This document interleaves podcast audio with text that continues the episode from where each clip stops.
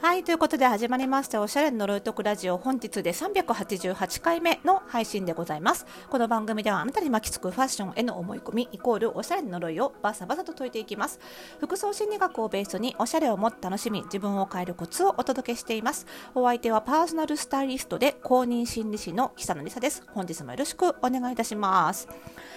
いやね、このポッドキャストを毎晩9時ぐらいに配信をしておりまして、まあ、ポッドキャスト媒体によってあの Spotify なんかはちょっと遅れて多分10時ぐらいの配信になっちゃってると思うんですけどね。なので、まあ、この大晦日のね9時以降に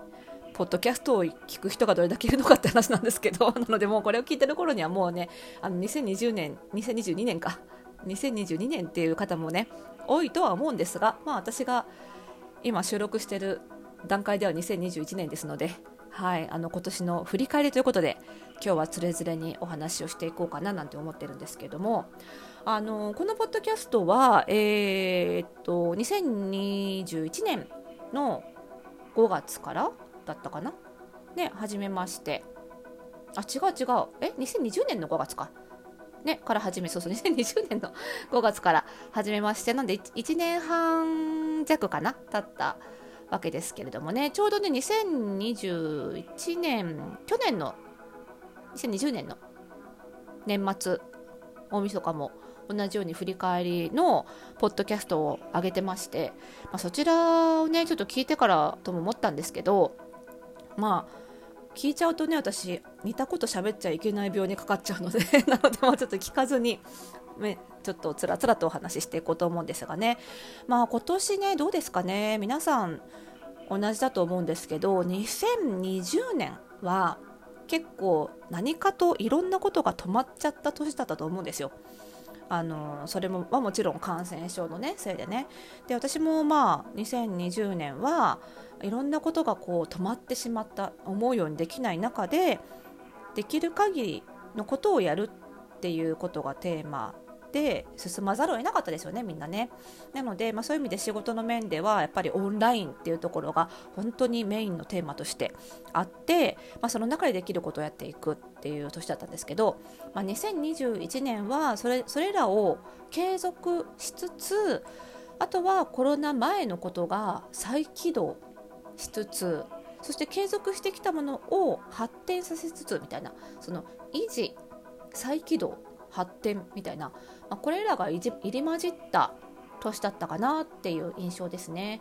でまず維持としてはあのー、もちろんですけどこのポッドキャストですよねが、あのー、1年半続けてこれてで後ほど申し上げますけどねやっぱり再起動そのコロナ前の仕事もどんどん戻ってきたりっていうのも今年は正直あったのであの2020年去年ほどその更新はできなくなってしまってちょっと更新ペースは落ちてしまったんですけどでもこれまでの私だったらあの本当に継続できない人間だったし私は継続は無理なんだなって自分でも自己認識として思い込んでいた部分もあったのででそれ何かっていうとやっぱりその完璧な状態で続けなければならないみたいな思い込みがやっぱりあったんですよね私の中に。でもそれがだんだんこう取れてきてであのこのポッドキャストもねこれまでの私だったら毎日更新できないような状態が続いちゃうんだったらもうやめちまえみたいなね なんかこう0か100かな人間だったんでそういう感じになったと思うんですけどまあ今年ここ数年ねそうならずにやとにかくでもこの場を持っておくことが大事細々とでも続けておくこの場を持っておくってことが大事なんだなっていうことが分かってきてでかつそれをできると自分がねできるということを信じられるようにもなったのでなのでこのポッドキャストも更新頻度は落ちてしまいましたけどなんとか今年も続けることができましたね。でねまたあの折よく更新頻度落ちてきてああもうちょっと続けられないかもってちょっとくじけそうになった時にリスナーの皆さんからね本当にタイミングよくねメッセージいただくんですよ。ねあのメッセージとかいろんな質問とかねいただいてやっぱりねやっぱり人間壁打ちはなかなかできない続かないわけでリアクションっていうのは本当にありがたいものでそれがあるからこそ続けてこれたというのはね本当に改めて皆さんにはお礼を申し上げたいなというふうに思います。はい、これはもう本当にこのポッドキャストは、更新頻度はどうあれあの来年も続けていきたいなと思っています。そしてですねあとはあの2019年の12月に始めた、えーと、ファッションオンラインサロンの服装心理ラボこのラジオでもね何度も話題に挙げさせていただきましたがこちらもねあの2019年12月から始めたので、えー、今年の2021年の12月で3年目に突入ということでこのラボもね当初は1年まあ続けてみようかっていう感じで始めたんですがおかげさまで3年目に入りましてこれもなんかこう継続できたなって私の継続できるんだなっていうあの自信にもつながっているんですけど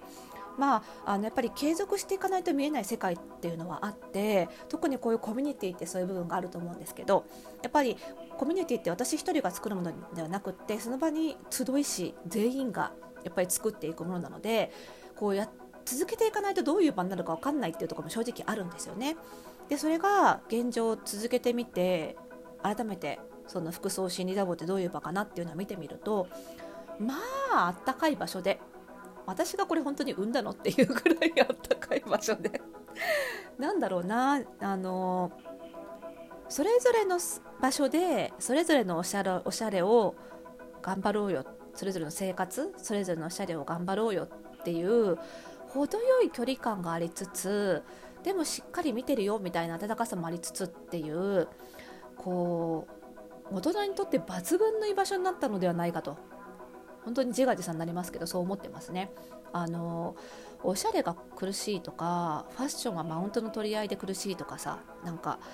決まり事がたくさんあって苦しいみたいなことを思ってる人がいたら本当に一回入った方がいいよって本当にこう自分のサロンだからとか抜きにしてね思いますねあのこういう風におしゃれ楽しめばいいんだなっていうお手本がめちゃめちゃたくさんいるので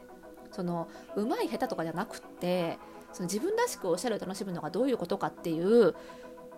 サンプルケースみたいなのがたくさんあるわけですよここには。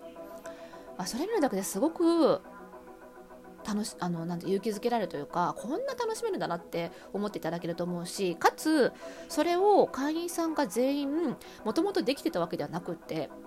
入ってきた頃はなんか他の人の投稿を見て自信がなかった人がだんだんだんだんあ他と比べることじゃないんだなっていうそれぞれなんだなっていうのが分かってきてそれぞれに楽しむっていうね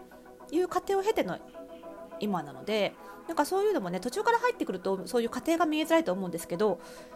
なんかこうあなんかすごい楽しめてる人が集まってて私なんかって思うんじゃなくってあ将来こうなれるんだって将来こうなれるよってていうモデルがたくさんいるんだなって見てもらえるそういう場になったなって思うんですよねすごく、うん、だからこのラボも3年目もね引き続き、えー、皆さんと共にあのじっくり育てていきたいなと思っているんですよね。であとはですね、えー、っとまあ、再起動という意味では2020年はねやっぱりどうしてもあのコロナ禍っていうことでねなかなかあのこれまでの仕事ができないものも結構あったんですが今年はあのようやくそのなんだろうなあの講演とかね人前で喋ることとかあとはもう本当にお客様のお買い物同行もコロナ以前に特に春以降ですかねバババーっと戻ってきてまあ、なんてねあのコロナ禍で始めたこととコロナ禍前からやってたことが一度にかぶさるとあこういう仕事量になるのねっていう そういうこうタフな未来が見えたあの2021年でもありましたけどあのまあ、おかげさまであのまた一つキャパシティが広がったかなっていう感じの、はい、あれでしたね。であの2020年停止してた分その再起動した仕事のありがたみもますます感じられたしあのそういう意味でもすごく良かったかなというふうに思ってますね。あのよくこういうなんかパーソナルスタイリストとか始めてもう私16年か間もなくになるんですけどやっぱりだんだんねみんなその現場立たなくなっちゃう人って多いと思うんですよどの業界でも。で私もそのスタイリスト養成スクールやってますしあのそっちだけにしちゃうような人も多いと思うんですけどやっぱり私ね現場が好きなんですよねお客様のスタイリングするのが好きだしそこそれでしか私も学べないことがあると思っていてで私が学び続けないと教えられないと思っているのでもうこれはね私あの体が動く限り やっぱり現場は、うん、続けていきたいなと今年また改めて思いをねあの確認したとしてもありましたね。であとはね発展ということで言うと、まあ、心理学っていうジャンルは本当に大学入学した時からもううん十年ずっと続けてるジャンルではあったんですが今年はね、あの、公認心理師っていうまた国家資格を取得することができて一つこう継続してきた証というものもまた自分の力で獲得できたなと。でそれにあたってはあの国家資格を得るためのね試験があったわけですけれどもそれもねうん十年ぶりの試験勉強で本当に大変だったんですけどそれもなんかこう時間のやりくりをしてできるんだなっていうやり遂げたなっていう自信にもつながりかつ周りの人の協力もなくてはできなかったので、まあ、そういう人に囲まれる人生にここまでとりあえず慣れてきたなっていうあのことも確認できたしあのそういう意味ではすごくねあの印象深い年だったなとは思いますね。で早速ねこの公認心理師的なお仕事も結構年末入ってきてまして来年から実際に稼働することになると思うんですけどもまあなんで来年はねちょっとまたさらに発展ということであの心理学の国家資格を持っていてかつファッションのことを専門的に知ってる人って正直現状日本でいないと思うのでそこをしっかりと伝えていくっていうことをあの来年はさらにやっていきたいなと思いますね。はい。なのでますますちょっと服装心理学の発信にも力を入れつつ本当におしゃれであの心が健康になるというかな元気になるっていう単純なことなんですけどそれをちょっとますますちゃんと伝えていきたいなと思っております。またね来年も引き続き、えー、ご愛聴のほど何卒よろしくお願いいたします。それでは皆様が良い2022年をお迎えになりますよう心よりお祈りしております。それではまた来年の配信でお会いしましょう。おやすみなさい。